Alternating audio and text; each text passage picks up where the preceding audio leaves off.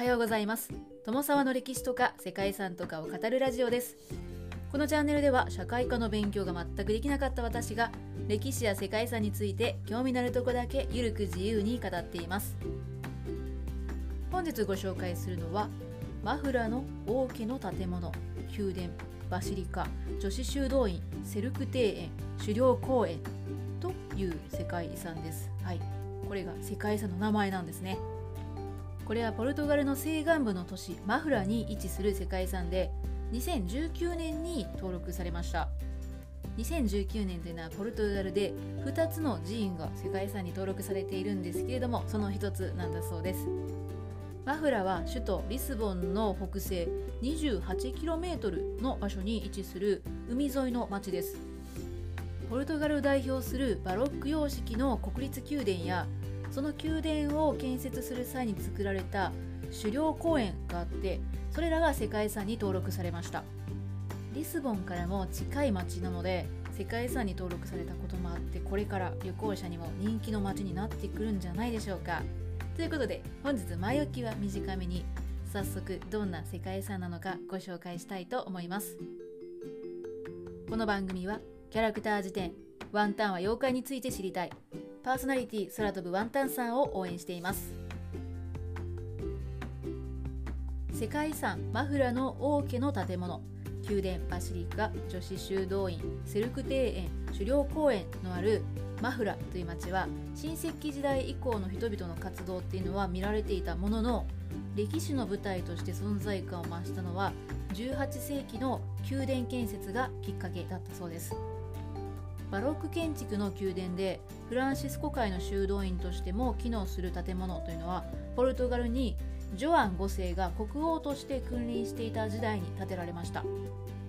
1711年当時ポルトガルの国王であったジョアン5世とその妻マリア・アナはなかなか子宝に恵まれなかったそうです。ジョアン5世は王位を継ぐことになる子を授かることができたなら修道院を作るという制約を立てていました。そしてその後娘のバルバラが誕生しました。ジョアン5世は神への感謝の気持ちを込めて礼拝堂と修道院を併設した王宮を建設しました。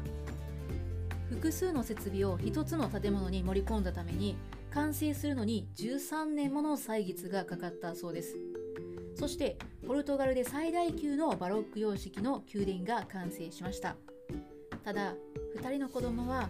宮殿建設が始まる前に2歳というね年齢で亡くなってしまったそうです。当初は小規模な礼拝堂と修道院を建設する予定だったそうなんですがこの時期に植民地であったブラジルからの大量の金による内の繁栄があったということで当初の予定からははるかに規模を拡大した宮殿の建設へと方向転換していって現在の姿となったそうです。建設には国全体から合計5万2000人に及ぶ労働者が動員されたそうです。当初は十数人が住む予定だった修道院は300人以上もの修道士修道女が住める規模にまで広がったそうです。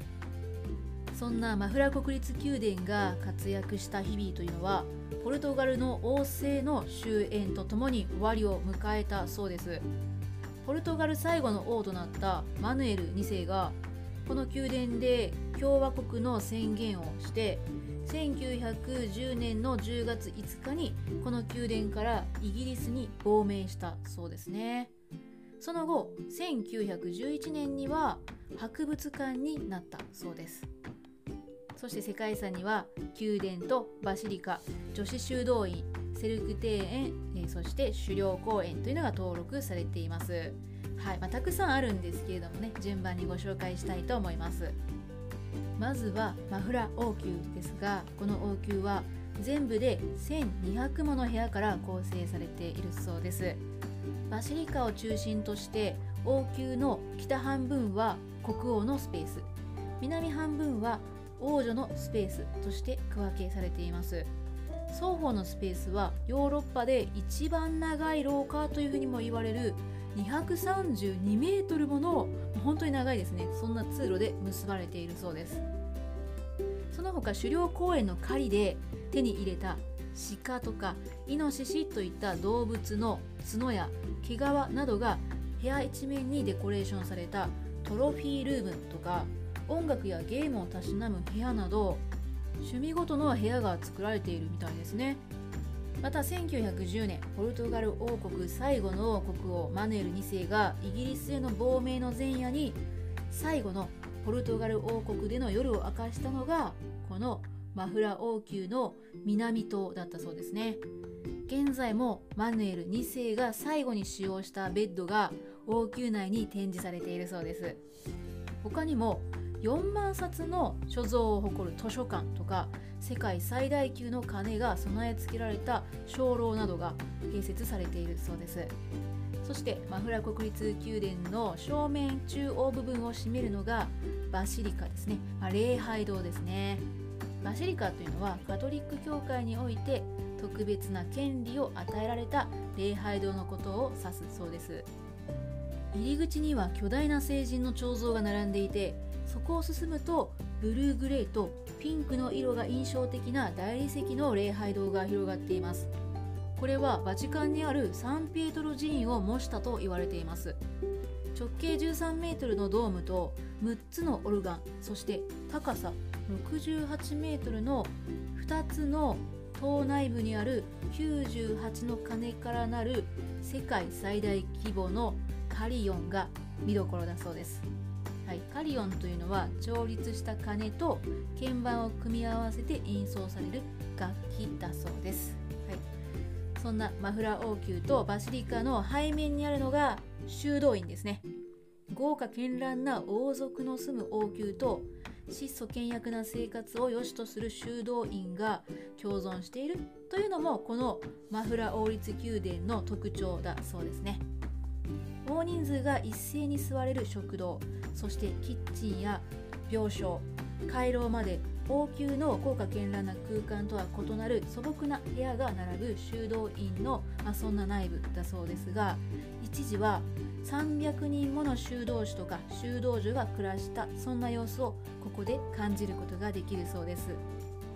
そしてマフラ王立宮殿で見逃せないのが修道院に併設されている大理石の床をした図書館だそうです、はい、歴史のある書物を中心におよそ3万6000冊ものコレクションが整然と並ぶ圧巻の室内ということで現在は予約制で主に研究者とか学生向けに図書館の利用っていうのが開放されているそうですね。古いものだと15世紀の書物が保管されているこの図書館なんですけれども本の保存状態がいいことっていうのも特徴だそうですね。でそれらの書物の劣化を防いでいるのがこの図書館内に住み着いているコウモリなんだそうですよ。はいコウモリです。夜真っ暗になるとコウモリが書物の劣化の原因となる害虫を食べてくれるらしいんですね。へえということでコウモリが守っている図書館ということなんでしょうか。はいそしてマフラ国立宮殿の右手に入り口があるのがバロック様式のセルク庭園です、はい、セルク庭園はパリのベルサイユ宮殿を模して設計されたというふうに言われているそうです。幾何学模様の庭園に39種類もの薬草やハーブが栽培されているアロマガーデンのほか噴水とか遊歩道そして水車から構成されるマフラーの憩いの場となっているそうですね。そしてマフラー国立宮殿の背面にあるのが狩猟公園タパダです。東京ディズニーランドおよそ16個分のね広大な面積を誇る国立公園なんだそうですね。公園の周囲21キロには城壁が築かれていて内部は野生動物の生息地となっているそうです。いや相当広い規模だっていうのが分かりますね。